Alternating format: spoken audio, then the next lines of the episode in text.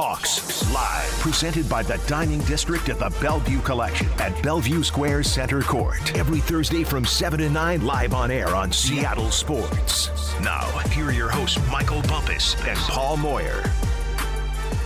Welcome back to Hawks Live, presented by the Bellevue Collection. I'm Michael Bumpus here at Bellevue Square Center Court every Thursday. Well, the next two Thursdays, I should say, man. It's been a long season. We had a couple weeks off, but now we are back, man. Lots has happened since the last time we got together with our people here at Bellevue Square, man. Uh, the Hawks have been uh, they've been on a losing streak, and as of late, they lost to the San Francisco Ford. No, sorry, the Cowboys. We got the 49ers next. Um, they lost to the Cowboys, and the offense did some things, man. 9 to 14 on third down. Actually, let me back up. Moyer, how you doing, man?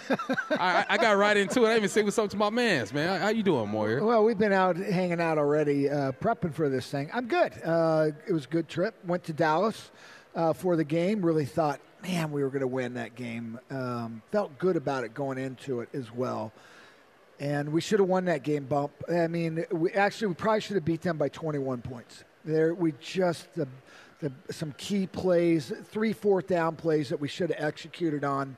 One of them um, would have probably won the game. We were up five points at that time. I thought we just did some really good things offensively.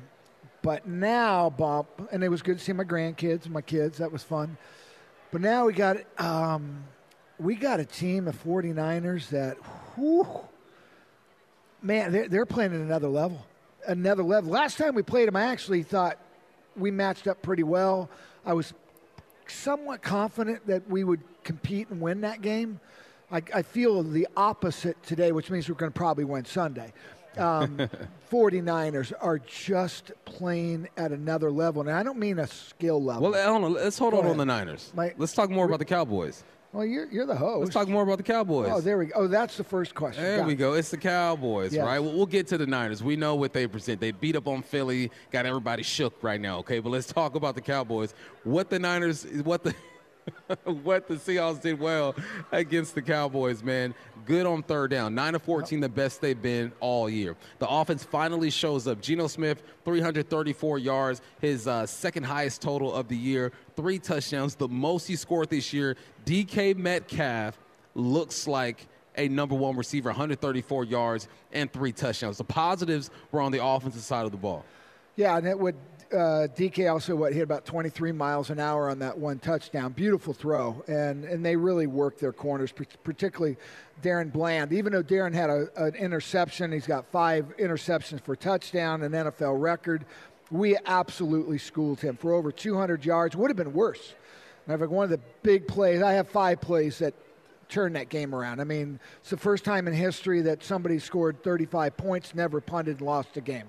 That was unfortunate. The sixth time in NFL history that two teams never punted in a game. And, and the Seahawks were really good offensively, but it could have been better. And what I mean by better is we had a fourth and one that was there. It would, it would have iced the game. We were up five points at the time and we just didn't seal it off properly. We, we went for a fake that the guy tried to jump outside. We should have let him go outside. He ended up coming inside making that play. Um, the, probably the biggest one, the guy that we count on more than anybody, who's the most dependable player we have, one of the yeah. coolest cats in the world. I mean, Tyler Lockett drops a, a touchdown on Bland, who would have had – the probably giving up four touchdowns at that point, you know, pushing 270 yards. That would have put us up, you know, at 13, 14 points at that point. So really disappointing. And then the refs. I mean, I, I don't like to bring the refs in, but man, I mean, two pass interference calls that just were not pass interference calls. I don't know what it is anymore. So frustrating game. We played really well. Um, even I would say defensively at times we had four sacks. Zach had not given up a sack, or he hadn't been sacked in three games previous. Um, it's just the key plays, getting off on third down. And to me, the biggest play of the game for me personally was we had just taken the lead seven to three. We had gotten a sack on Dak. It was third and 16. We're going to get the ball back. And they get a first down on us. And it shouldn't. It was a check down. And we had two guys not play it well. I won't go into all that. Those are the things where you, as a coach, go, they, they weren't better than we were. We just didn't execute on the key plays that You go, if we just play football, just do what we're supposed to do, break on the quarterback on time, be in the right position, use help uh, in tackling, we win that game going away. So disappointing, and you know it's three games in a row now. You know, and, and that Ram game we should have won. We gave up a fourth quarter lead, gave up 10 points there. We're up eight points on Dallas. You got to finish games, man. Otherwise, you're six and seven and you're fighting for a playoff spot. Yeah, you got to take advantage of these opportunities, man. Some more positives. The Hawks were four for five in the red zone. That's been a struggle, right? Six Third six, downs by the way. in red zone. Um, also, six for six. What? Oh, I said we're six and seven. I meant six and six. Six for six. Oh, oh, People are going to say he, right. he doesn't even know what our All right. record is. Um, also, something that needs to be tightened up a little bit, just the penalties. Now, you mentioned Oh, that some of the calls were bogus. I, I agree, man. I am a receiver, okay? I understand. If I played in today's game, I might just be starting my media career like three years ago because Yeah. nobody would be able to touch me, right? Uh, but 10 penalties for 130 yards. That's the second time in three weeks that they've reached about 120 plus yards when it comes to penalties. You have to clean that up. You can't leave it in the hands of the referee. But on the other side, the Dallas Cowboys had nine penalties for 127 yards as well. Time of possession has been an issue throughout the year. Uh, the Hawks possessed the ball for 23 minutes and the Dallas Cowboys 36 minutes. Um, Dallas Cowboys put together some drives 12, 14, 15. Uh, Dak Prescott did a good job just taking what the defense is giving them. But you said something to me at dinner tonight, and uh, it, and it stuck out because you know I do a daily show Monday through Friday, ten to two. Bump Stacy, holla at your boy. Um, uh, Curtis Rogers on the ones and twos. I see his people's there, wifey over there. Um, uh, when we do this show, man, you, I'm surprised with how many people are still saying, "Get rid of Geno, get rid of Geno." I go, look, man. All right, you have to know who this team is at this point of the season, right? A six and six team, so they're they're mediocre, but they have the potential to put together some performances. Geno had himself a game. Great. Now he did have the interception, but overall, what did you think of his performance? Uh, it, it was best game of the year by far because uh, when it, he let the ball loose at, last week. You know, there are other times I'm like, ah, man, you, you got to throw in windows. That doesn't mean to be reckless with the football, but you you've got to take the shots when you, you think you can thread the needle. And he did that. That first touchdown to DK. I mean, he, they tried to undercut it. They knew it. He was going to undercut because Bland is always trying to undercut. He threw it high, beautiful catch. You know, great throw. He did some great things. There was a couple. Again, I, I, I got a nitpick. I mean, there's a couple times. Actually, one of them was that fourth down and four play that he threw to JSN. If he had stepped up in the pocket on that one, it was a beautiful pocket, but he felt heat on his on his left side, and he, he retreated and threw it, it, you know, kind of a hope throw, you know. So he could have had a per, darn near perfect game, but he played really well versus a Cowboy team that's very good in the secondary, very good pass rushing team, great linebackers, safeties. Um, we're we're going to need that again, man, because this again. I'm not talking about the 49ers. It, it's going to be tough defensively. Uh, you were, we were talking about the rest a little bit. right. Dallas had a drive for 75 yards. They went 40 because of penalties. On that drive, they had nine first downs. How do you get nine first downs on 75 yards? It's a great question. A lot of penalties. Penalties. We had five penalties on that drive. We had a holding penalty, Uh-huh. uh, another holding penalty, a legal hit, uh, pass interference, a pass interference. It's like, okay, already. I go, "The- enough. I mean, those aren't all holding penalties. They're not all pass interference penalties. At some point, you hope they, they leave it away. But that's what you dealt with in Dallas. By the way, man, I am not a Dallas Cowboy fan anymore. I don't like their fans. I don't like. I do not like their He, players. he was in the Lions Den. He did the show, the pregame show for two hours at Jerry World. Man. And uh, you walked around, you, you got to know the lay of the land, but when the stadium got filled Oh, up, you weren't man. feeling the vibe. They were, huh? they were obnoxious. The press box was awesome. Their amenities are amazing. Their food, whew, man, you would have loved it. They had everything. I mean, halftime and spread, it was really good. I'll, I'll tell you how, how, how good it is in, in Texas.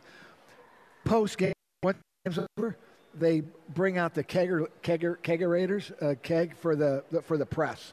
I'm like, They bring out the keg for yes, the press. Yes, you can have beers on the post game show. Let's go. I know. Seattle, you hear that? Me and my guy need a keg. You know what? Kegerator. Let's give it a six pack. We'd be good. Yeah. Six pack. But look, we played well. Really disappointing. Two of our last three games we, we should have won. And now look, three games ago we were tied with Dallas, six six and three, and they've gone on a run that's pretty amazing. Um, and and we've We just haven't been able to finish the games. Yeah, it's uh, it's been tough. Now we knew that there was a gauntlet in front of us, right? It started with the Rams. You didn't get that one, and then you get into the 49ers and the Cowboys, and you got the Niners again, and then the Philadelphia Eagles, and we all saw what the 49ers did to Philly in Philly. So, um, yeah, we know this is going to be a tough task uh, in front of us. So, uh, we shall see, man. But you know what? I know you're excited about the Niners. I know my guy, Paul Moyer, he watches a lot of film. He texts me at like midnight. I got to tell wifey, don't worry, it's Paul Moyer. it's nobody else. He's got all these ideas. So, um, coming up next, man, we'll dive into that opponent. Week 14 opponent is the San Francisco 49ers. That is next. And we are back right here on Hawks Live.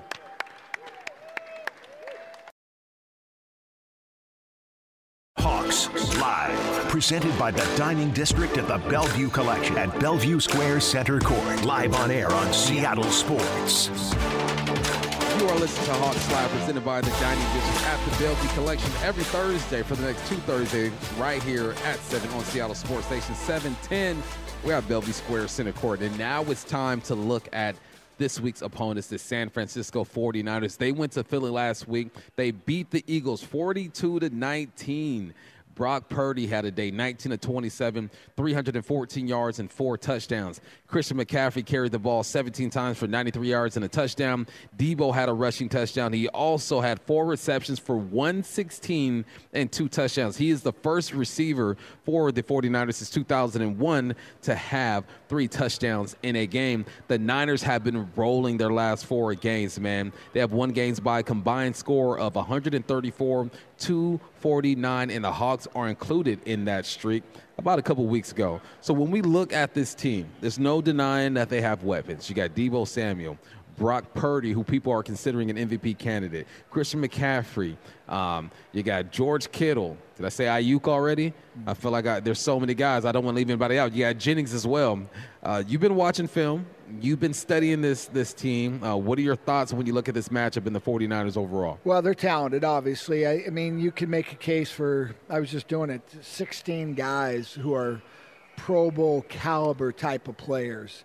Um, they have talent. I don't know if their talent is massively better than everybody else, but they're really good across the board. I, I think Deebo Samuels is. There is not a there's not another player really like him. I'm not sure if there is a McCaffrey either. Uh, their their defensive line, all four of them are Pro Bowl caliber players. They're two inside linebackers. There's no question they're the two best inside linebackers in the league. But what makes them so great uh, and, and I'll even throw Purdy in there. I got to give him a little love. He's having a phenomenal year. I, I consider him a point guard. Uh, he, has got to have pieces around him, but he's a very good point. He's a Jason Kidd type of player, but he's not a he's not a Steph Curry.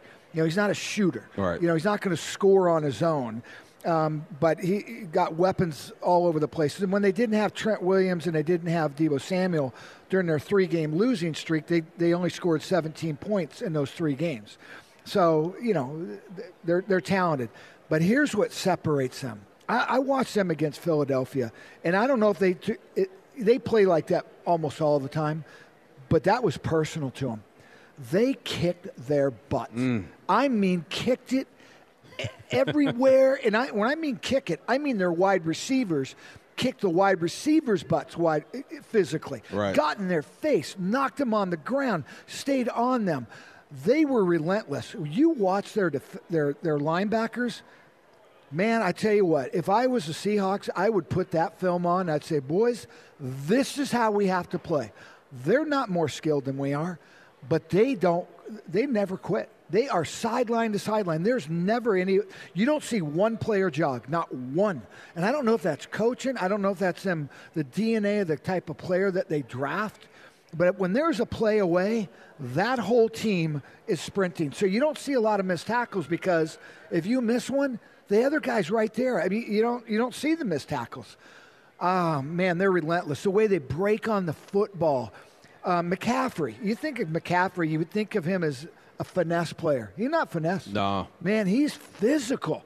He will run over you now, and he's got that kind of you look at him and you go, oh, it's not that fast. Oh, it's that fast. He runs away from fast guys. So they got it all. And Purdy is great feet in the pocket. He really knows where to go with the football quickly. And probably the best thing he does to me, it's not his accuracy, it's certainly not his arm strength.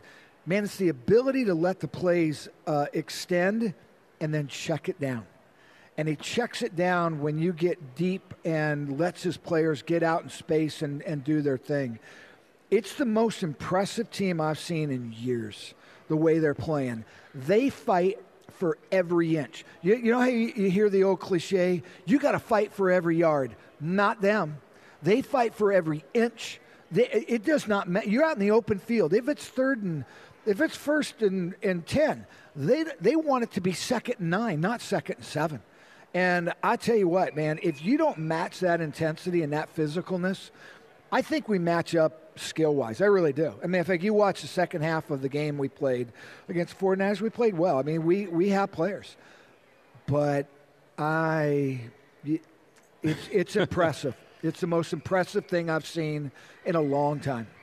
Yeah, um, they had a good game against the Philadelphia Eagles. They were 8 for 11 on third downs, 1 for 1 on fourth downs. They had 456 total yards to the Philadelphia Eagles, 333.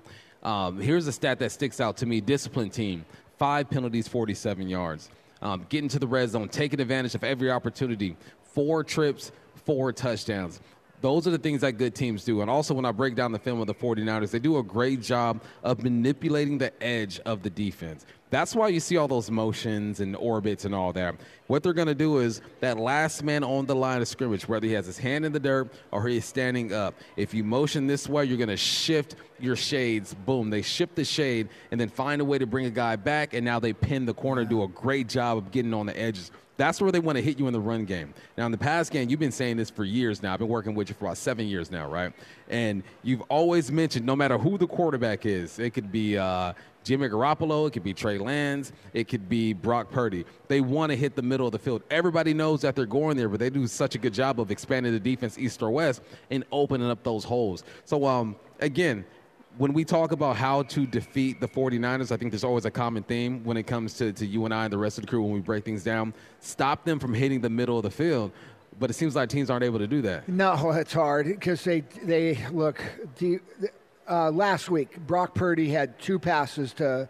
Uh, um, I'm drawing a blank on his name. Oh, uh, Deebo Samuel. Two plays he threw to him. It was for 48 and 46 yards, so 94 yards the ball traveled combined four yards.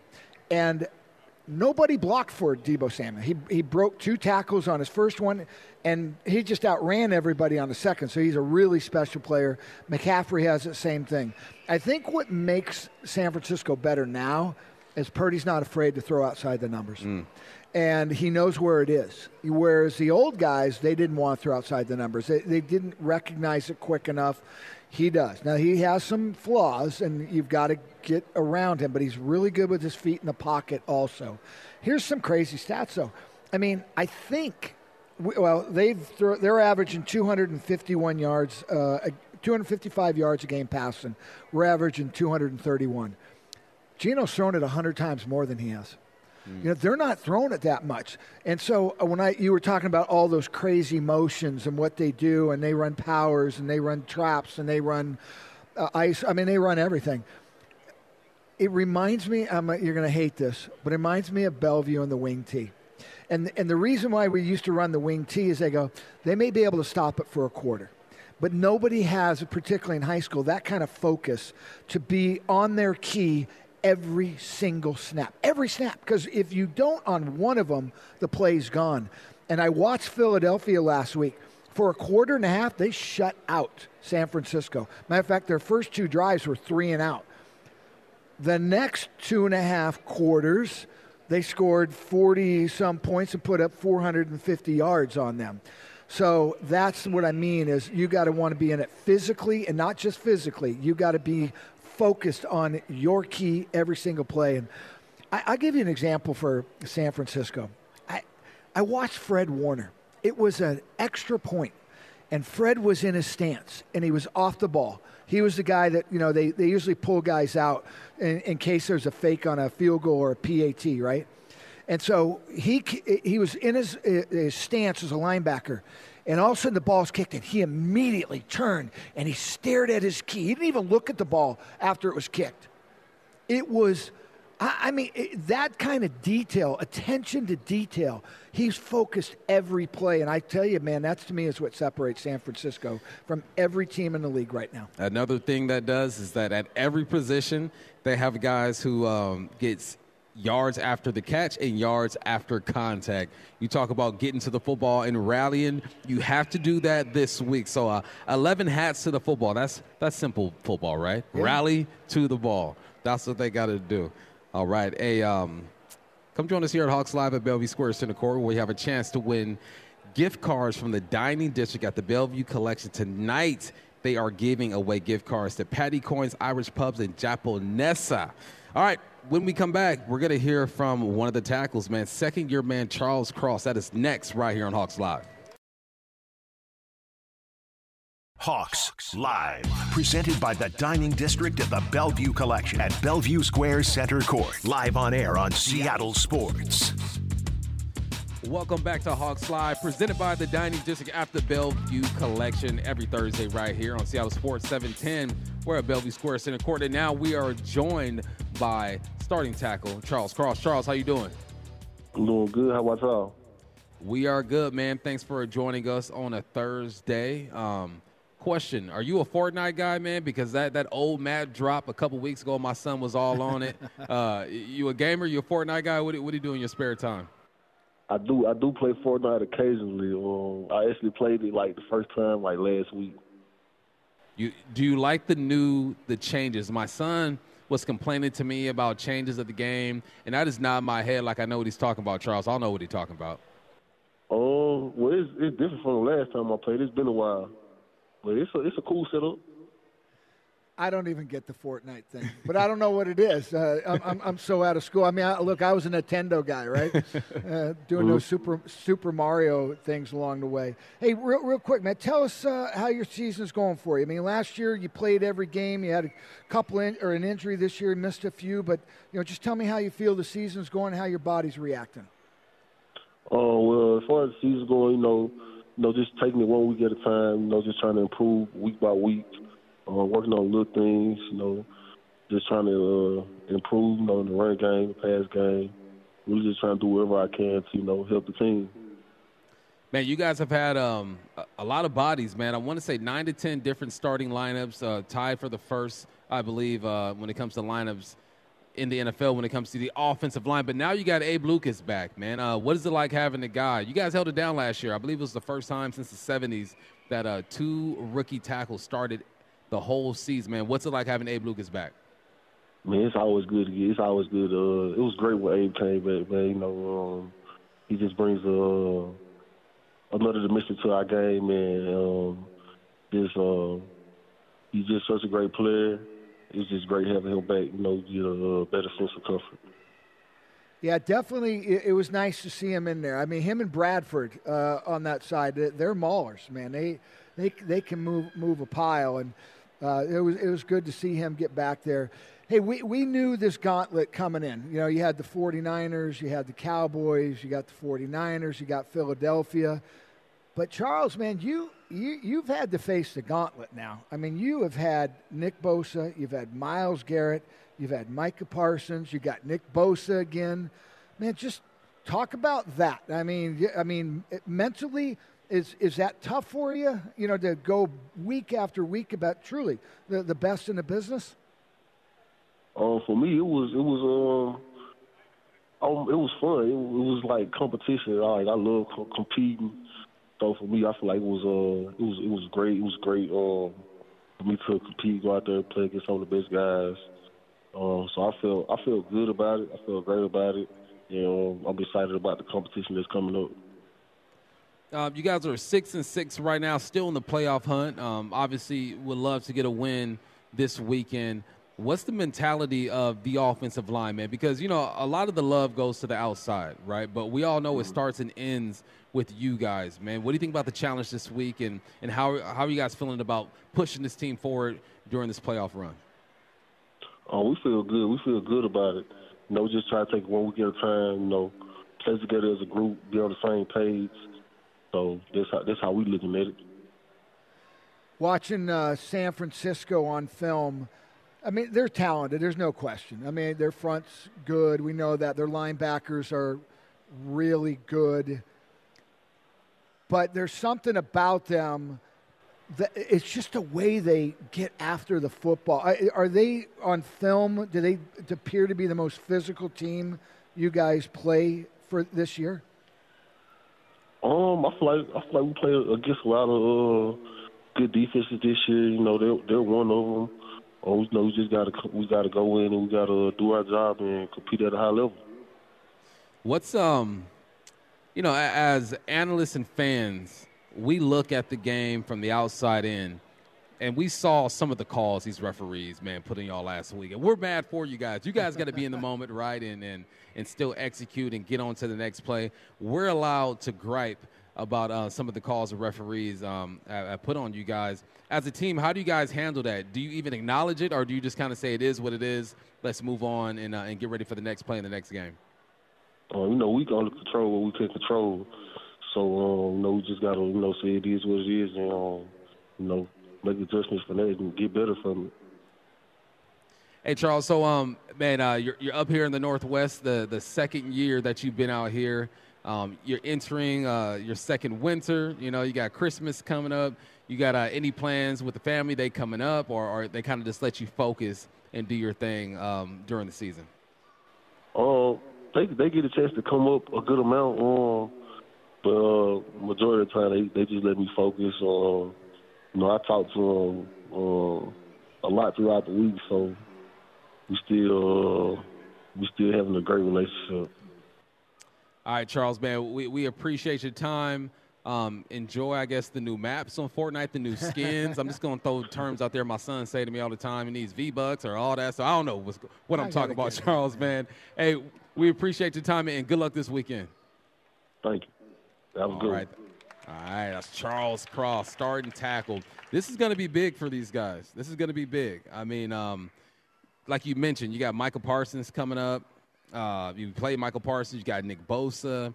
Um, we all know what the defensive line looks like for the Philadelphia Eagles. They've been good over the past few years. I mean, what what, what, are, you, what are you expecting out of these guys? Well, I think um, uh, first of all, I thought we protected pretty well last week, and I thought we did a good job on Parsons, who is.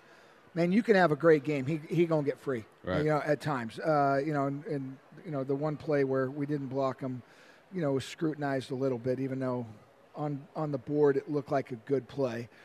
I thought he, he protected well. San Francisco, they they sacked us six times uh, two weeks ago. I want to say it was six six six times, and you know it wasn't all on the offensive line. And you know you get behind, now we're throwing a ton, and you know the game can change at, at that point. We were trying to get some long routes. We thought we could take some deep shots on them, and with that you got to protect long enough. And they were in their sprinter stance like they always the 49ers.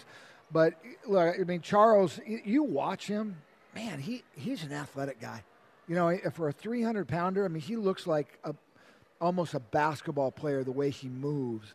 Um, he's going to continue to get stronger, which he's going to need to do. I mean, the, the one thing about the West, man, the, the defensive lines we got to go up against are, are incredible. So um, I was I was trying to get to say, hey, are these the most physical team you've seen? And he's like, eh, you know, just just one of many. So maybe I'm not seeing everything I saw uh, on film after all. And that's a good point you make about the uh, the NFC West. I mean, you got Aaron Donald, you got Nick Bosa, you got Armstead, you got Chase Young.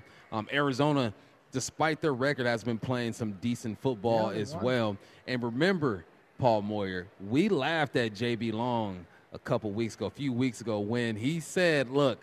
these Rams are going to make a push to the playoffs. We did not believe him, and now it's all knotted up at six and six. Obviously, the Rams have the tiebreaker. It's going to get interesting here as of late. That's why I'm looking for that Rams Ravens game. I want to see how the Rams handle the Ravens. We know what they did to the Hawks over there in Baltimore. So I'm excited, man. I know that it's um it's a tough place for the fans to be at six and six with high expectations, but they are still in the mix, and there's a lot of football left to be played. But when we come back, we're gonna go around the NFL and talk more football. That's next, right here on Hawks Live. Hawks Live, presented by the Dining District at the Bellevue Collection at Bellevue Square Center Court. Live on air on Seattle Sports.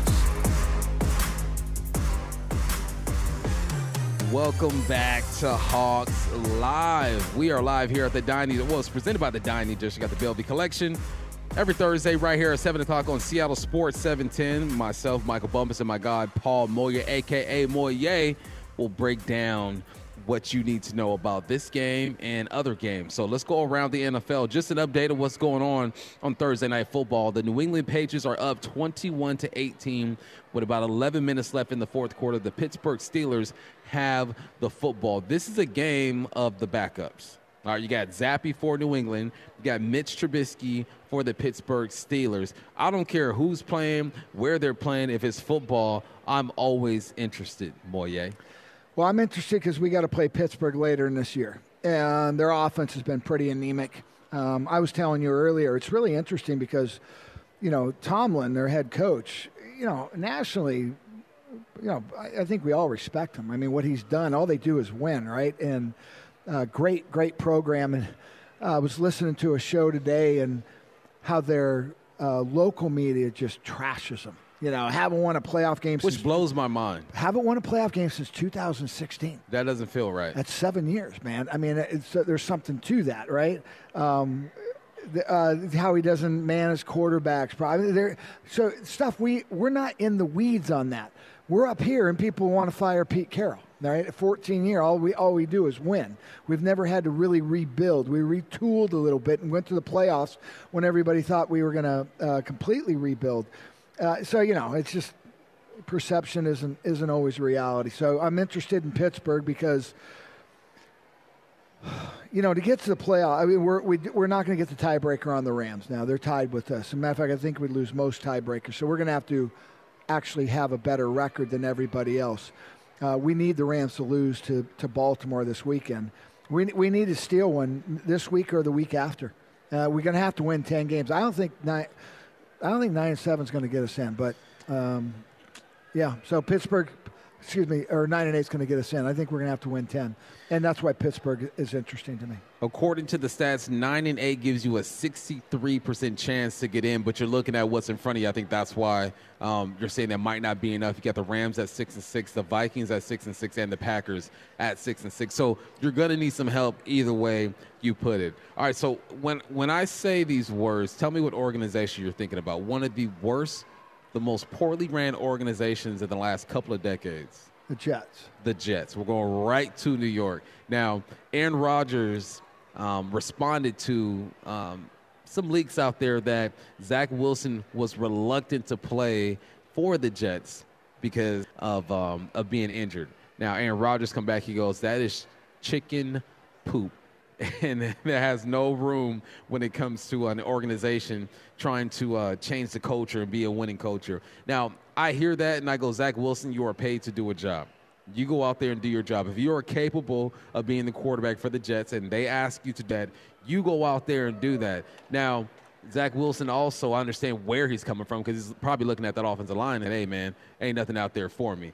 But you're getting paid millions upon millions of dollars. If it's your time to go out there and be the quarterback, you go out there and play some ball. Well, Aaron actually was upset with the organization for leaking something. And he said there's been a lot of leaks. And he said that's where this organization Thank needs you. to, to, to get their act together. We, there's no place for that. And it's hearsay, right? I mean, there's nobody has come out and said it. Uh, Zach Wilson's denied it. I think he, he said, like, you know, hey, you know, I'm not going to maybe be here next year. You know, what do you think? And uh, who knows what, what was said there. I think they've addressed that. Uh, it's a bad organization. Um, I, I just feel like they've lost this team, and and losing does that very quickly. And if you don't have a leader, true leader at the quarterback position to keep everybody in place, it makes it even tougher. And you know, Aaron likes Zach Wilson. He said, "Look, he's a great kid. You know, I'm I'm pulling for him. You know, he probably hasn't had the best, he hasn't been dealt the best hand along the way. But normally, where rumors come out, where there's smoke, there's fire. He probably said something, either in jest or just." you know, in a, in a conversation, man, there's no place. To me, there's no place in that, man. We you, you play. You're paid to play the game. I hey, you know what? My my organization. It's the end of the year. Eh, I'm not going to come wor- work the rest of the, the, the year. You know, I'm, Nah. I'm paid to show up every day and and and do a job. So. But that's just a bad go. Or Cleveland was is obviously a horrible one. Also, I think Arizona. But the Jets is probably the worst organization uh, for a long time. Yeah, the Jets um, had a couple years when they were decent, made it to the uh, AFC Championship game with Rex Ryan and Mark Sanchez at the quarterback spot. Let's stay with the quarterbacks and talk about a local guy. How many Huskies do I have right here?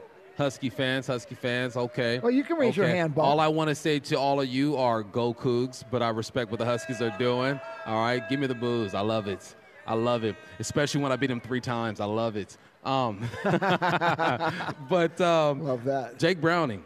Jake Browning had an opportunity game. to do his thing, and I was happy to see that, man. He was 32 or 37 for 354 in one touchdown, and he looked so calm doing it. There was no panic, man. Um, we've seen a lot of backup quarterbacks get opportunities this year. Guys have been hurt. Aaron Rodgers started this whole thing the very first week, the very first play. Um, that he had for the Jets, man. What did you make of Jake Browning's performance? Uh, well, for, I couldn't believe his stats. You know, I, I knew he was playing. I was kind of watching it, but now sudden I was looking. And I go, is he like he was like 28 for 32 or something? I go, that's that's almost unheard of. I mean, that's almost an NFL record type of uh, percentage for that many throws. Yeah, it just goes to show you. I mean, Brock Purdy's a, a good example. Browning's a good example. You got good pieces around you and you you you know when to get rid of the football. You know where to throw it. Browning was always that guy. He just didn't have a real strong arm. Right. Um, you, you, can be successful, man. You don't have to throw a bullet 100 miles an hour. Uh, you know, you don't have to be the fastest guy. You can you can compete in this league, and so I, I thought it was great, I man. I was really excited for him, and obviously just all that what's going on with the Huskies. Let me t- let me tell you, uh, Daniels from LSU. I'm going to do a little Heisman on this right now. He was an Arizona State quarterback. He transferred to LSU. I promise you, if he was at Arizona State with those stats, he wouldn't even be in New York. But he transferred to LSU, and he's going to now win. Hold on, hold on. You saying with 40 touchdowns, yes, and 10 rushing touchdowns, yes. and over a thousand yards, you yes. don't think he'd be in New York? At, from Arizona State, you don't think so? No chance. What if they're winning ball games? They so lost 42 to 10 to Florida State, or 42 to 20, 25 to Florida State. They lost three games this year. You got it, Penix, who's undefeated. He's beat Bo Nix twice. Bo Nix gets Pac-12 player of the uh, uh, first team uh, Pac-12 quarterback. It's a popularity contest, man. It's media. There's more media back east, down south. Daniels are going to win it. If Penix was down south, if this was, if they were in the Big Ten next year, he gets this thing hands down. It's a popularity sure. contest. Penix deserves it. Freaks me out because, hey, look, if you're behind enough, uh, you know, you can throw. And by the way, they played crap this year. They played, I mean, they played some bad teams. SEC, while they're top heavy, their bottom part are not good football teams. So that's how I feel about it. I saw him at, when he was at Arizona State. We're like, not, he's just not a gamer, man. He's just not that guy who's going to win the big game for you. And I still believe that. But I'll tell you what, I may take him, though, in the NFL because he is athletic. He's got a pretty strong arm. He's, you know, obviously the statistics are there, but three, go look at this, the scale of when all of a sudden he became the guy. He wasn't even, he was an afterthought. And all of a sudden somebody said, oh, he's got 40 touchdowns. What's the, he should be now the, the number one favored guy for the Heisman. I don't, I don't get it, man. To me, wins matter. A Heisman trophy on top of that, and I know we're supposed to talk about the NFL. It's a joke anyway. It's not the best player, it's the best quarterback.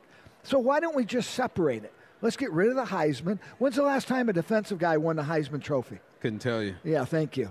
I, I, it's happened twice, I All think, right. in history. That's all I got to say. Though I agree with everything you just said, Should we save it for your show? I'm your guy. So I'm, I'm just going to go against you. Okay. All right. And I'm going to say that you are just bitter that he left Arizona State and it was Charles Woodson in uh, 97. But you're just mad that he left Arizona State. He's going down to the bayou and he's balling right now, man. I'm happy for him, man. I, I don't, I don't have a problem. No, with I'm that. with you 100%, though. I think Michael Penix should win the Heisman. I think that. Um, 12 and 0. uh, If Penix was at Alabama and they're 12 and 0, same statistics, who's winning the Heisman Trophy? Jayden Daniels. no I'm just messing with you, man. No nah, it, it's it's Penix. I think Penix is the more NFL ready quarterback as well. Um, I think that it's difficult to win all of your games no matter what league you're playing in. You could be in a 3A football in the state of Washington to Pac 12 football. Um, it's hard to do because You got to stay healthy. You got to get lucky. You got to win some tight ones, and they've done exactly that. And they beat the Oregon Ducks two times. Two times. And it's hard to be the team of that caliber two times. So much talent over there. So I am a Coug, okay? Go Cougs, but I respect Michael Penix and the Huskies and what they've done this year. Uh, it's been it's been fun to watch. All right, hey, come join us here at Hawks Live at Bellevue Square Center Court where you'll have a chance to win gift cards from the dining district at the Bellevue Collection. Tonight, they're giving away gift cards to Paddy Coyne's Irish Pub and Japonessa. When we return, we'll go inside the film room. We got DK 73 yard touchdown, Zach Charbonnet's 39 yard screen pass, and then the final play, Geno just couldn't connect with DJ Dallas. That is next right here on Hawks Live. Hawks Live, presented by the Dining District at the Bellevue Collection at Bellevue Square Center Court. Every Thursday from 7 to 9, live on air on Seattle Sports. Now, here are your hosts, Michael Bumpus and Paul Moyer. Welcome back to Hawks Live every Thursday right here at Bellevue Square Center Court. Thursday, 7 p.m. on Seattle Sports 710. I'm Michael Bumpus with my man Paul Moy. Yay. It's time to do what we love to do, man. Break down film and make sense of some of the biggest plays that we saw this past weekend. Now, this first play, I mean, we were waiting for this one, Moyer. We were waiting for Mr. DK Metcalf, number 14, to put a game together, let alone one of the biggest plays of his career, man. So let's get into it, man. Geno Smith finds Mr. DK Metcalf for a 73 yard touchdown. Dallas in the backfield. Geno from the shotgun with three receivers to his right. JSN, one of those guys, four man rush. Geno steps up, throws the slant. What a catch! There he goes! DK 40, 30, 20, 10, 5. Touchdown! Seahawks! 73 yards. DK Metcalf on a perfect slant route thrown by Geno Smith. Holy catfish, what a way to start this one for the Seahawks. You get a stop on D, you go right for the jugular, and the Seahawks go on top 6 to 3. And they picked up the third down. I got to throw that in there. Got Dave Wyman. That's the fastest 40, 30, 20, 10. you know, again, what he it's the fastest 22 miles per hour, I believe. he 22 hit. point like 7. And Yeah. it's the fastest of the year I, from, from fastest since 2020. I mean, look, we know DK is fast and DK knew he was going to get a touchdown, but I think he wanted to prove a point too uh, as well. Look, I, I wouldn't call that a slant. I would call that more of a skinny post. Uh, I call it a bang. Bang. Yeah, that's why I call it five step is a bang. I call a seven a post and a three is slant. You know, at, at least in my offense. Yeah, I mean, it, you know, he he completes it at 15 yards, and it's just inside the numbers. We used to call it a skinny post. It didn't get Mm-hmm. all the way into the post. Not an in route. It's not a slant.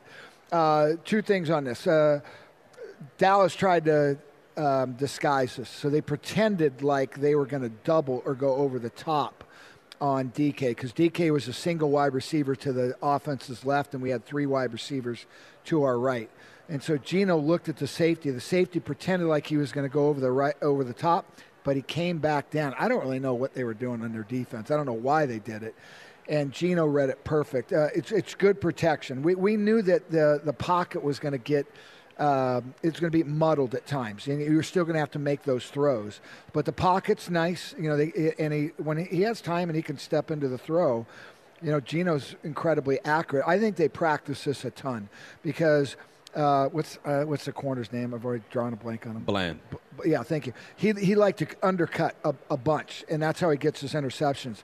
So they threw this thing high, knowing he was going to undercut. It's it is a it's probably one of the best throws I've seen Geno make, and it's one of the best catches I've seen DK make. This is not an easy catch and throw, and you know the rest is history after that. Yeah, this is when I knew he was healthy, man. I, I felt like the last few weeks he was struggling a little bit. And uh, what I think is, I think that safety is looking for the crosser by number three and number two receiver on the backside uh, because you see the backer flow to the flat with the running back. So that makes me think that, okay, that corner probably has his deep third or quarters and that safety's looking for the cross route. Either way you put it, Geno takes him there with his eyes too, right? Okay, you're looking for the crosser. If that's the case, I'm going to take you there with my eyes. Snap back to DK, and then boom, put it on a line in a hands that's catch by DK. Man, uh, the windows are small yeah. in the NFL. You got to be able that's to complete this pass. Too. That that window is about the size of my hand. I mean, it's it, it there just wasn't much room there, and you know, and that's what Geno's capable. of. We saw that last year, and uh, this was the first game where I just I just felt like you know what I'm I'm going to throw what I see. I'm not going to wait for them to get open. because at the time he's really not open, um, but he he put it in a perfect spot. All right, let's get to this next play. Oh my gosh. You know what the Seahawks did? What did they do? They had a big play on a screen. Geno Smith finds Zach Charbonnet for 39 yards on a screen pass. Second and 10, empty backfield for the Seahawks in Dallas territory. Quick throw near side to Charbonnet, was lined up wide, and he takes off inside the 30, breaks the tackle, 20, 15, 10, down to the five yard line. Goes Zach Charbonnet, catches a swing pass as he lines up wide to the left side. Dorance Armstrong, the defensive lineman, finally chases him down. Go what you got? It. Oh, you want me to go? Yeah. All right, let's yeah, get it. All right, so this is what happens. You got an empty backfield. You got three receivers to the right of Gino. You got Jake Bobo and Zach Charbonnet to the left. This is just a numbers game right here, Moyer. They know they're going to run this screen. So you got your left tackle and your left guard who are going to show pass pro for a second and they release. So you leave two guys free, right? What the center does, he blocks down on that one or three tech right there, and the five tech is free. You let him go. He realizes, look, if it's too good to be true, it probably is. He tries to reverse back upfield, and it is too late. What I love about this is you put your best blocking receiver on a corner in Jake Bobo. Boom, you go and get him. Now you let the big boys go free. You got two of those guys on a backer. One lineman takes care of the backer, the other guy goes to the safety, and the rest is just Zach Charbonnet being elusive with the ball in his hands. I saw this play, and these are one of the moments when I thought to myself, man, I wish Moyer was here so I can see his reaction. Because Moyer would be going nuts if he saw this go down. Well, you saw it go down with you're in Dallas with your family, man. Um, a big play, man. We've been waiting on something like this to happen in the screen game. It finally gets done. Yeah, I, I give credit to Shane Waldron on this too, because the last thing I'm thinking, I've, I've got Charbonnet and Bobo all the way out to my left, or defense is right. They ain't throwing it to them because I've got JSN, I've got Tyler Lockett, and I've got DK to the right. They got four guys over there. They're kind of confused too. They're they, they get lined up a little late. I, I, I'll just close it with this. What I what I really liked about it is you got Cross and you got Lewis out quick. And right. Man, you want to get big guys on little guys. And they double team basically one of the safety linebacker that they had in at the time. They shove him all the way out, and then Lewis sees it. It's kind of like a it's a double team. If he goes uh, to my left, and I'm going to keep going out for the safety. If he comes to my right, then Cross would have gone to the safety, and then Lewis sprints. Man, he's he's run at least a five two uh, 40 here, but he knocks the safety on his butt as well, and that wears guys. At matter of fact, he made him do a somersault. Uh, just really good. I loved it. It was just the whole game plan was good. It was just just when you thought they were going to do one thing, we come back for a run, then we run a quick screen. We run a screen that we would never think we would run, uh, and we're going to have to have a bunch of that this week. All right, final play here. Oh, this one hurt, Moyer. Uh, you got the game on the line. You're driving down the field. You get to fourth down, fourth and two with a minute and seven left on the clock, and Geno Smith can't connect with DJ Dallas. Dallas shows blitz. They bring it. Geno gets rid of it, and he can't complete it. Geno is hit in the backfield again by Parsons, who has just been a terror, and that's going to do it as the Seahawks just have no answer for number 11 tonight, Micah Parsons. No matter where he lined up, he seemed to be in the backfield the whole time. What'd you see? Well, I, I, I really would like to talk to the players on this one. I, I think this is a design play. And again, this is one of those you get up on the board and you, you draw it up and you go, this will work. And so they, they blitz us, man. There's, there's no question about it. They're sending six guys and we've got five linemen. Actually, we really have a tight end at chips as well and, and helps on us.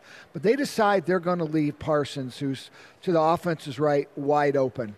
I saw this, it was a Notre Dame game, I think it was a college game. Somebody showed this, where the back came all the way to the other side quick. There, there's nobody covering DJ Dallas. if if this is to him, he's got to go now. He cannot waste any time because we got a guy free, and more important, he's got to get also past the guy that Abe Lucas is blocking, and that's where he runs into him. Um, I almost when I looked at it again from the end zone, and I, I've looked at this play a bunch, and I was hundred percent sure I knew this play. I'm not sure that DJ whiffed on Parson. You think that he was going to pick him up? I think he may have been picking him up because he throws it. Look at him. He, if you look at the end zone at the last second, he throws an elbow at him. I would have liked to have seen him come underneath Abe Lucas and just get out to the flat. There's no one going to be there. It's Yeah. it's going to work. It will absolutely be a first down if that's the design. If he was supposed to go over there and actually pick him and pick him up, which I would have preferred they didn't do that, but that's fine. Sometimes you know you're not sure how we're going to slide and how they're they're lined up. You can't always get that perfect. There's going to be mismatches at times. But if he picks him up, we've got JSN open on an in route. It's it's open. Um, so, you know, at first I thought that was the the, the Notre Dame play Right. that people saw, and I said, "Well, I get it. Um, Notre Dame has better players than than that team." So, um, again, fourth and two, I, I didn't have a problem with it. I just it wasn't executed right. Yeah, uh, we heard Geno speak after the game. He said that he was supposed to release. I think DJ just hesitates and, Yeah. and doesn't get there. All right, hey, make sure you get out to the Bellevue uh, Collection Dining District. There's so many great restaurants to choose from. Today we had our pre-show meal from Paddy Coyne's. I had the chicken sandwich. It was bomb. It's privately owned. It's a family restaurant, and they're actually from Ireland. They have a great happy hour, 3 to 6 p.m., and then they turn up again from 10 to 1 a.m. every single day. All right, when we come back, it's time to talk that talk. Well, I, I got to give Paddy Coyne some love here. Uh, first of all, yeah, they are, their owners are local owners, the nicest people in the world. You Go there; it's a really cool atmosphere. I kid you not, it's the best fish and chips I've ever had in my life. It's not even close. And I've been fasting for 72 hours, so I've been waiting for that. Um, so I did have the fish and chips and a couple other things. Um, didn't kill myself, but I, I totally honest, best fish and chips ever had in my life. Go to Paddy Coyne and get it if you like fish and chips. And I kid you not, the chicken sandwich was bomb. Yeah, Delicious. Yeah, the food was really amazing. All right, when we come back, it's time to talk that talk. That's when we pick on some uh, some topics, man. The Seahawks, will they make the playoffs? Is Brock Purdy the MVP of this league? We'll let you know that's next right here on Hawks Live.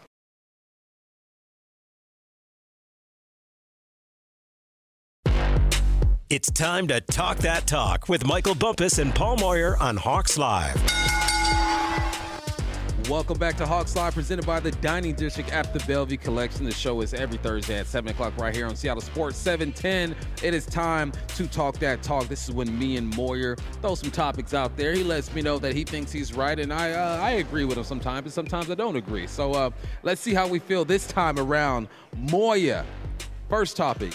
This is my question to you. Yay, nay? You let me know how you feel.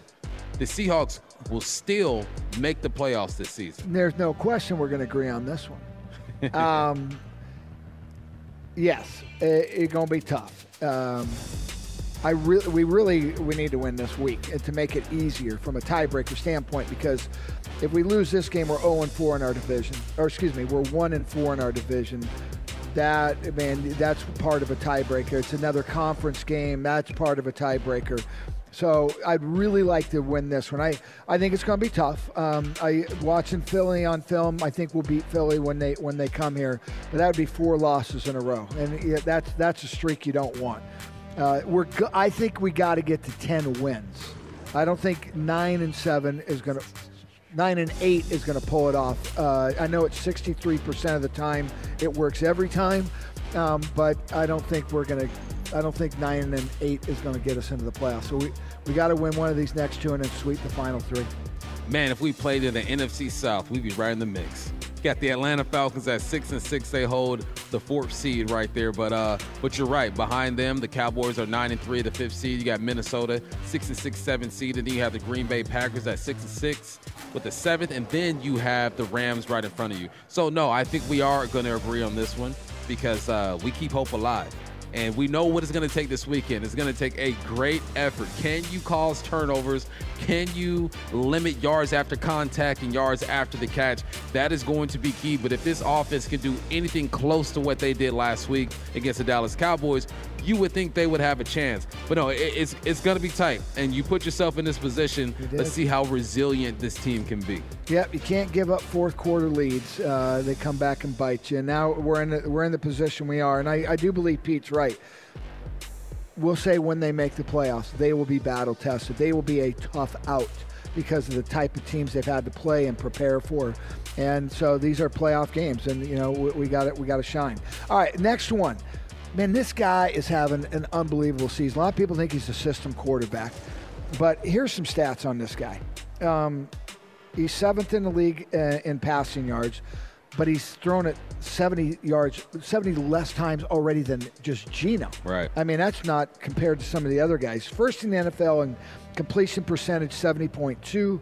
He's fourth in touchdowns with 23, which again, I think he's 28th or 29th in pass attempts.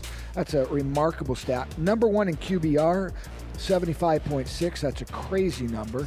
Number one QB rating, 116. He's first in yards attempt, first in yards completion. Brock Purdy, will he win the MVP? Now we know what type of award this is. The last time a non-quarterback won the MVP was 2012. I believe it was Adrian Peterson, and, and all he had to do was come back from an ACL and rush for 2,000 yards. Right? You look at this award; it's become a quarterback award. But look, Tyreek Hill's having a better season than he is. Tyreek Hill is on pace to receive over 2,000 yards. Yeah, that's crazy. And I think that um, other positions don't get enough love when it comes to the MVP. But we all know what drives this league. Who's the first guy you see on the commercials? Who's the last guy you see leaving the field? Who does everybody want to interview? It's the quarterback. I don't think Brock, I think Brock Purdy, I think every quarterback is a system quarterback. You get in the right system, a system that fits you, you are a system quarterback. Dak Prescott, system quarterback. Tua, system quarterback. Even Pat Mahomes, a system quarterback because Andy Reid allows him to do all the things that he does. So when people say system quarterback, I'm like, eh, everybody's a system quarterback. You got to get into your system. But is he the MVP of this league? No, I don't think so. I'm going to stick with my receiver buddy and say Tyreek Hill right now is and should be the MVP of this league. And you know what's messed up? What? It's that a couple years ago, Cooper Kupp won the Triple Crown and wasn't even really in the race for MVP. we know how this is going to go. A quarterback is probably going to get it, but I'm going against the grain. Tyreek Hill, holla at your boy. Yeah, well, he he's got some serious consideration. You know, I I know that uh, Deebo Samuel won't, but I I could almost put him up there. When I watched him last week, look, he's got 160 yards rushing. The man is he's at 927 yards. uh, I'm ta- I'm sorry, Aiyuk. Aiyuk, okay, Aiyuk right yeah. now. He's got 927 yards receiving. He's averaging 18.5 yards per catch. 18. Matter of fact, their whole offense, they got Purdy ain't even the best on his team. George Kittle's averaging 14.7. Deebo Samuel's averaging 15.5. Jennings 14.1. I think we have one guy above that, those numbers. Um, I- I think he's under serious consideration. I think if he gets the number one seed in the NFC, I think he's going to win it. Now, here's the good news for that. The last the last guy to win the MVP and win a Super Bowl was like 20 years ago. Who is it? You know? I I, I want to almost say it could have been uh, uh, Tom Brady. I, I I don't remember it. Or I- Elway. I feel like it might have been Elway it- too. it- it- I'm telling you, it's been a long time. And you know what? We're, our producer's probably going to find it and say, that was two years ago.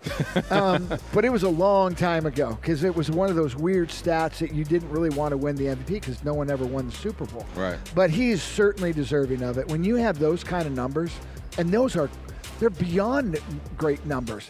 If he threw the ball a hundred times more, his it's not even close. he ain't the best on his team. But here, here, okay, how about this? He's fourth in touchdowns. He, I think, b- behind Mahomes, he, I bet Mahomes thrown it 200 times more than him. It's Let's just. see. Mahomes thrown it 301 Right, times. what did I say? And it was Mahomes. Was it Mahomes throwing two? Okay.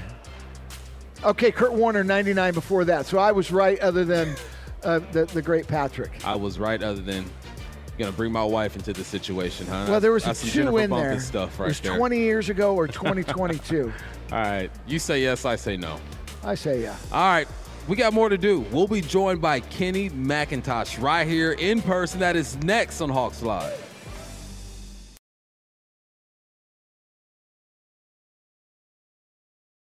Hawks Live, presented by the Dining District at the Bellevue Collection at Bellevue Square Center Court. Live on air on Seattle Sports.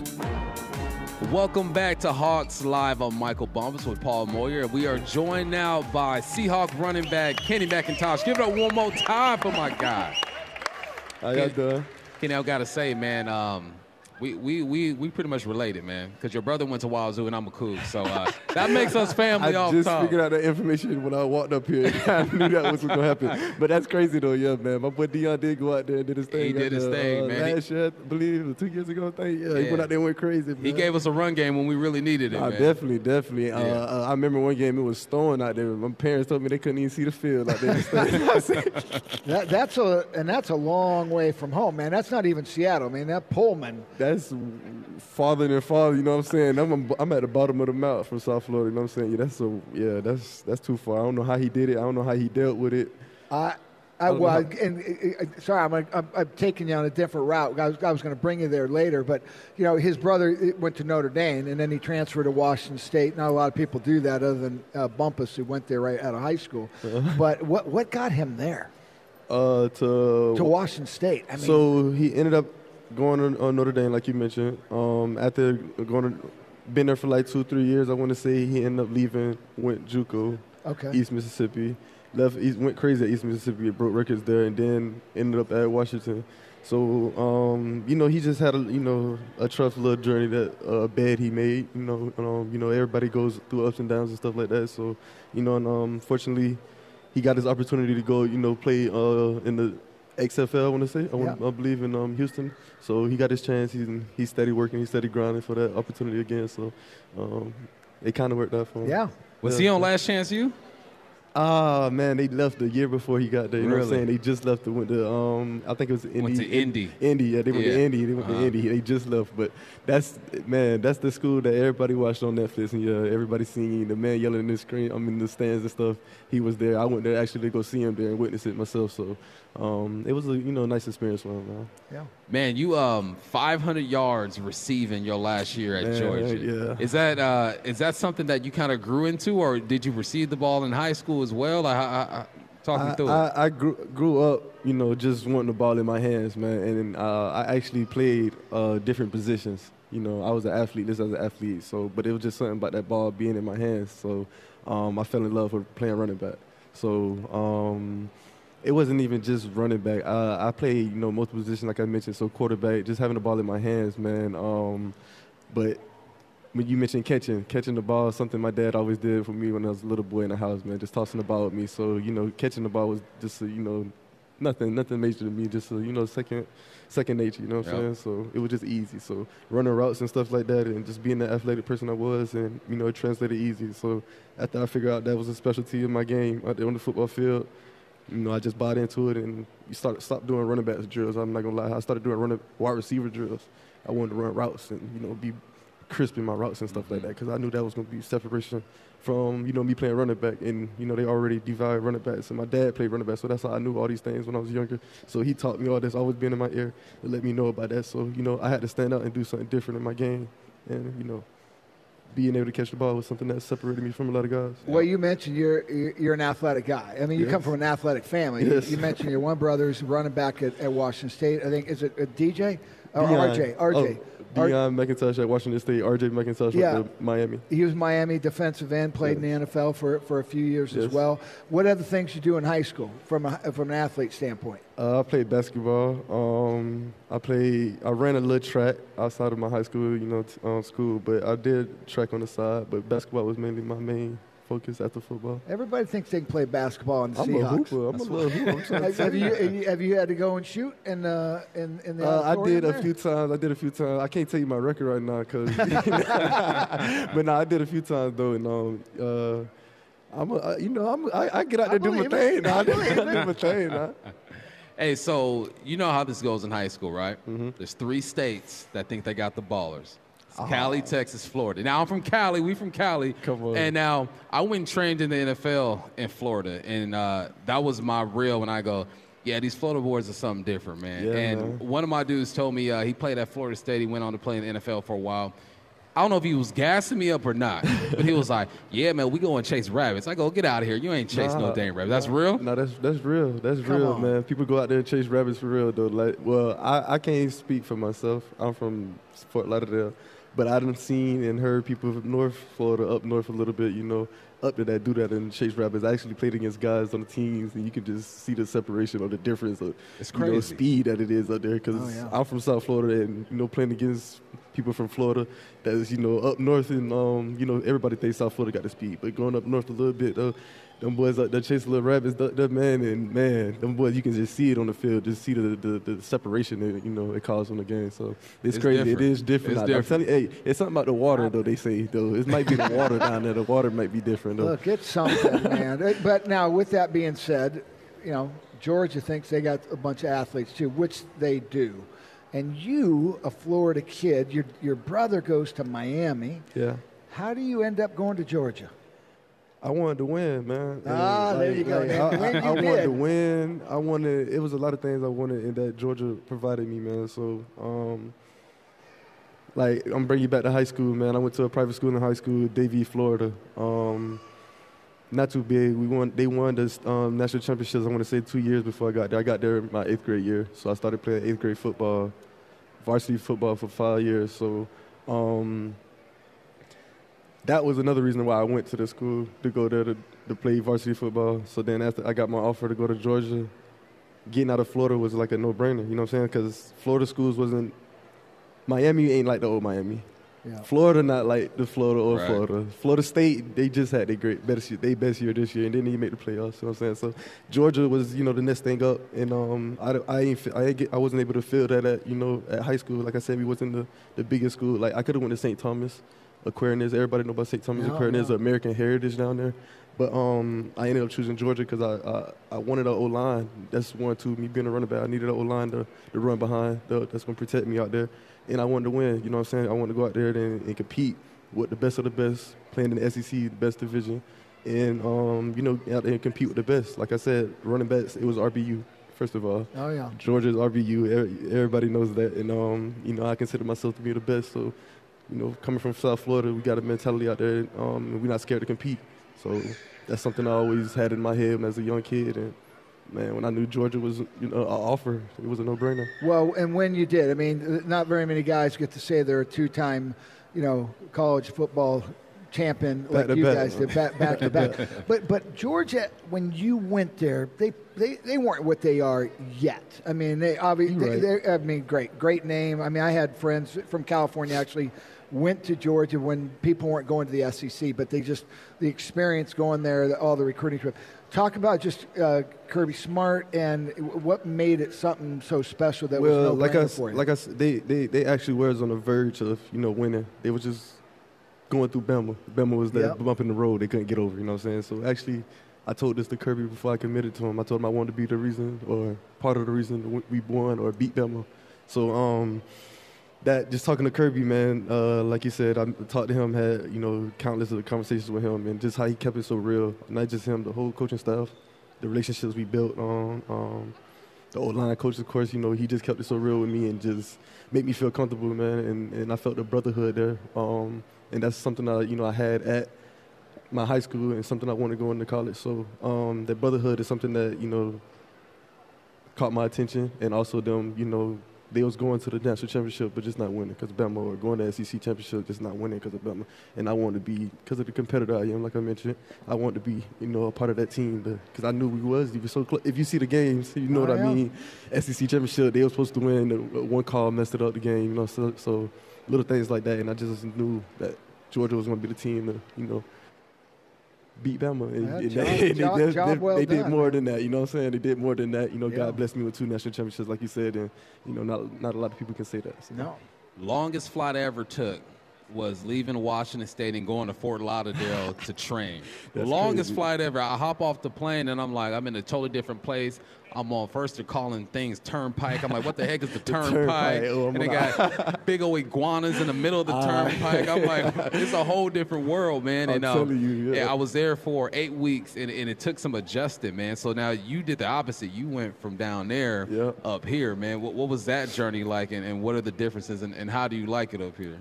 I man, first of all, I love it up here. Um, I got y'all got me up here at a great time when it was the summer, the, the sun was out. You know, the, Got the- you. Everybody, you know, everybody was outside. You know, nowadays, like now this time of season, people not outside no more. You know, it's raining, it's, it's, it's foggy, you know, stuff stuff like that. So um, that's the number one difference, the biggest difference there. But you know, down south, uh, that scene, I, I'm not gonna lie.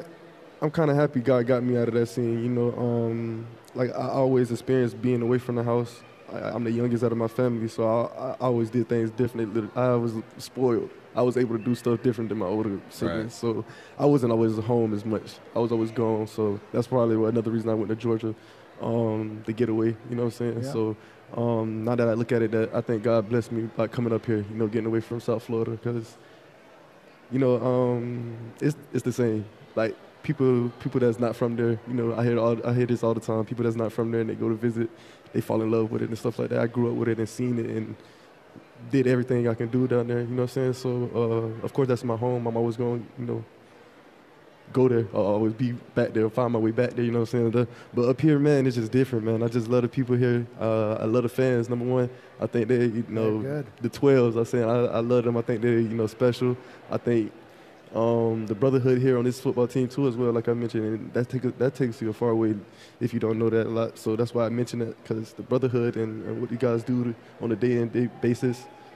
A lot of, not a lot of guys can do it, man, and, and it shows. And um, you know, to be there for your brother each and every day, it, it shows a lot as well. So, Yeah, I mean, I, I was going to ask you that. That just that you, talked about the, the love and, and the brotherhood when you're at Georgia, and obviously what Kirby uh, built there.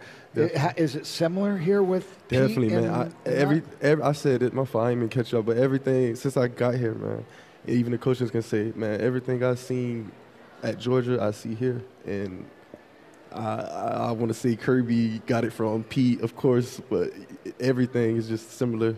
The meetings, the walkthroughs, the practice, everything. Just how, how we go about things, how how he wants us to think, how Kirby, you know, Kirby. That's that's another thing. Kirby man do a great, a tremendous job of getting the guys to buy in, buy into their roles, buy into what their responsibilities, you know, getting them to grow up and to be a man.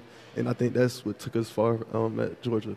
You know, um, we used to have these meetings called skull meetings just to, you know, dive into your brain man, mentally. Like we already know we, you know, five stars, four stars. He don't care about that. He want to know, you know, if you mentally tough. You know what I'm saying? So that's the little things we did at Georgia. You know, that got us far. You know, because we already knew we was gonna be physically prepared, but when they get to that time, how you mentally gonna be, you know, that's gonna take you far way. So that's another reason. Do you hear about um, because um, obviously Georgia put guys in the league, right? I'm sure you got dudes you played with who are in the league um, at different teams. Definitely. Do you ever compare stories about how the culture is different, how experiences are different with, with your former teammates? From like different teams? Yeah. Uh, of course, man. Of course. a lot of guys don't got it like me. I can say that right now. Uh, Yeah. Up here, man, Pete take care of us. Um, he do a tremendous job. I, I can just see that already now by by how the old heads are on the team and, and, and how they take care of their bodies and stuff like that. So um, a lot of guys on the team, man, they they not getting the same amount of you know love that we got at, at uh, dealing with Pete here and stuff like that. So um, a lot of guys going through it like it is like they still in college, if that makes sense. Going through camp like it's still in college, if y'all know what that is, is it's harder. You know what I'm saying? You you out there with more pads on, you you out there longer on the field and stuff like that. I'm not saying that we don't do that here or we don't compete because that's that's that's the theme of the you know uh, of Pete's memo. You know what I'm saying? So all it is, you got to come and be um, compete each and every day. So um, I think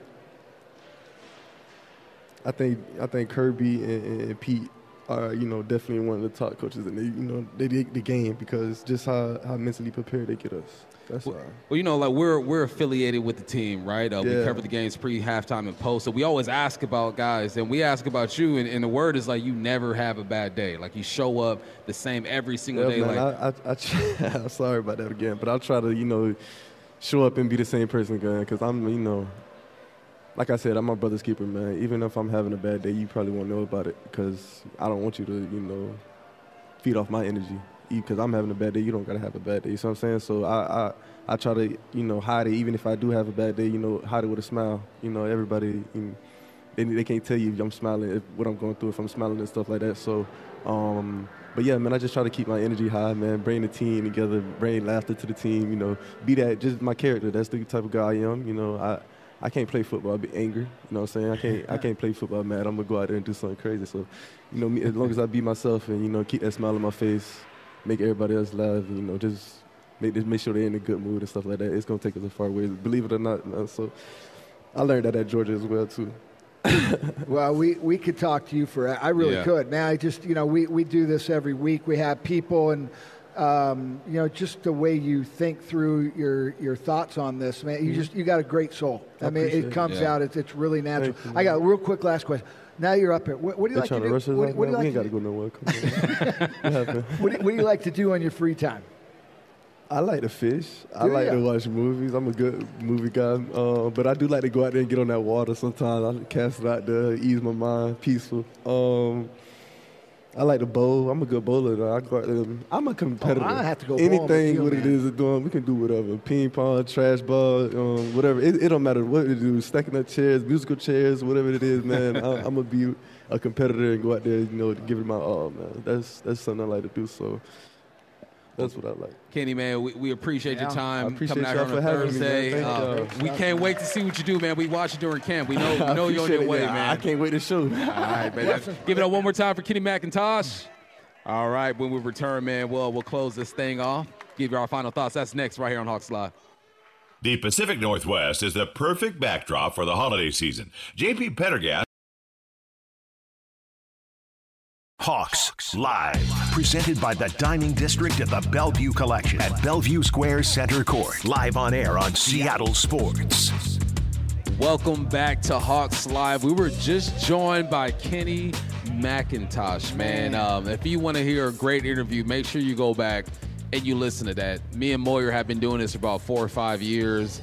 Um, interviewed 30 to 40 players, and clearly one of the best ones that uh, that we've had. Yeah, that was uh, he, that's an impressive young man right there, and just you know, just the thought he has and uh, his answers, and you know, they just weren't coming out. You know, a lot of you know, like you come out of college, I mean, you're, you're coached a little bit in the media, um, but he's he's absolutely uh, for real. I, he's he might be my new favorite player, so be pulling for him. And you know, look, we, we knew when we drafted him that he had something that was great. You know, Yeah. he, he, one he could come out of the backfield, that he played at a big time college, a big time playmaker. I, I really wish they'd give him some time. Yeah. Um, he definitely deserves it. It's about time. Uh, he has some injuries, but now he's healthy. Uh, We're going to see uh, what he does. But we know that he is explosive. He gets his hands on the football.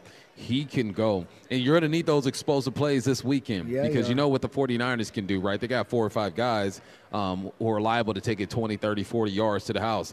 Um, so I'm excited just to see how this team responds because they lost a game that they felt like they could have and should have won. And now you're playing against an opponent that just reestablished themselves as one of the best teams in the NFL. Uh, so I, I think win or lose, you're going to learn um, what the character is like of this football team.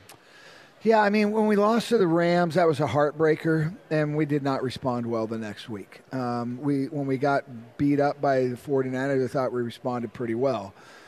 I, I don't know what this one's going to be. I, here's what I know. There's, I don't think San Francisco is going to play as well as they played last week. They, Right. they were determined. They played that game like it was a Super Bowl game. They play it pretty much that anyway, but you know maybe there's a little bit of a letdown. We, we we've got to win. The, the challenge is, man, it's on the road.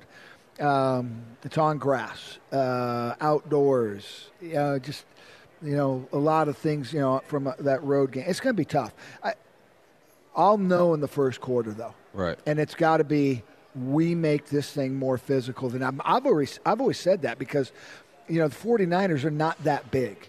You know, you, you've got to be able to maul but they're quick and they're tough. So you better be able to match that, and actually more than match that. I mean, you've got to actually put them on their butts. So tough game coming up, though. Yeah, it's going to be a tough one. Um, I, I want to see the uh, the same type of assertiveness that we saw out of Geno too. I like what you said about that throw against um, the Dallas Cowboys, that slant to DK Metcalf. He made it look easy. That's not an easy throw. No. Right? There's so many things that you need to do. Take the safety with your eyes, flip your hips, get back. And now put it in a place where only your receiver can get it, knowing, like you mentioned, that Bland is going to try to undercut that thing. Um, assertiveness, and even him uh, with his rushing touchdown. There was no hesitation in his rushing Yeah. touchdown. It opened up, he saw it, he went for it. I think that's when Geno is at his best, right? When he's playing confident and being assertive. Yeah, and I, I really I, I, I want to get him up in the pocket. You know, he, he when he steps into throws, he's much he's he loses it when he retreats. Now, again, it's natural to say, "Oh, I, I feel cornered. I, I want to escape, right? And I want to get out Right. out of the pocket." But the really good ones step into the pocket, and you have to trust it. So you're from California. Have you ever, you know, been surfing or boogie boarding? Yep. Man, and you get that wave. I mean, you got to trust the wave's not going to crash Right. on you. That you know you're in that tube, and it, and it goes silent, man. It's like you're in a Mm-hmm. zone, and that's what stepping up in the pocket is. And uh, he did that. Uh, again, I don't know what that degree of difficulty throw was to DK, but I'll bet it was one of the top five, For sure. you know, toughest throws Yeah. to, to make All right. this year. So. Well, you know, we got one more week of this, Moyer. Yeah, everybody come out, man. It's holiday time. Last week we got. I'm to be festive. Got a thousand people in front of us right now, man. The the loyal twelves that we have. We appreciate you guys coming out tonight. And I'm uh, going to bring my. I'm to wear my Christmas finest. what you wearing? You want to I match? can't tell you. Want to match? Oh, okay, let's do it. Let's do it. do it. Hey, special thanks to Charles Cross and Kenny McIntosh for joining the show.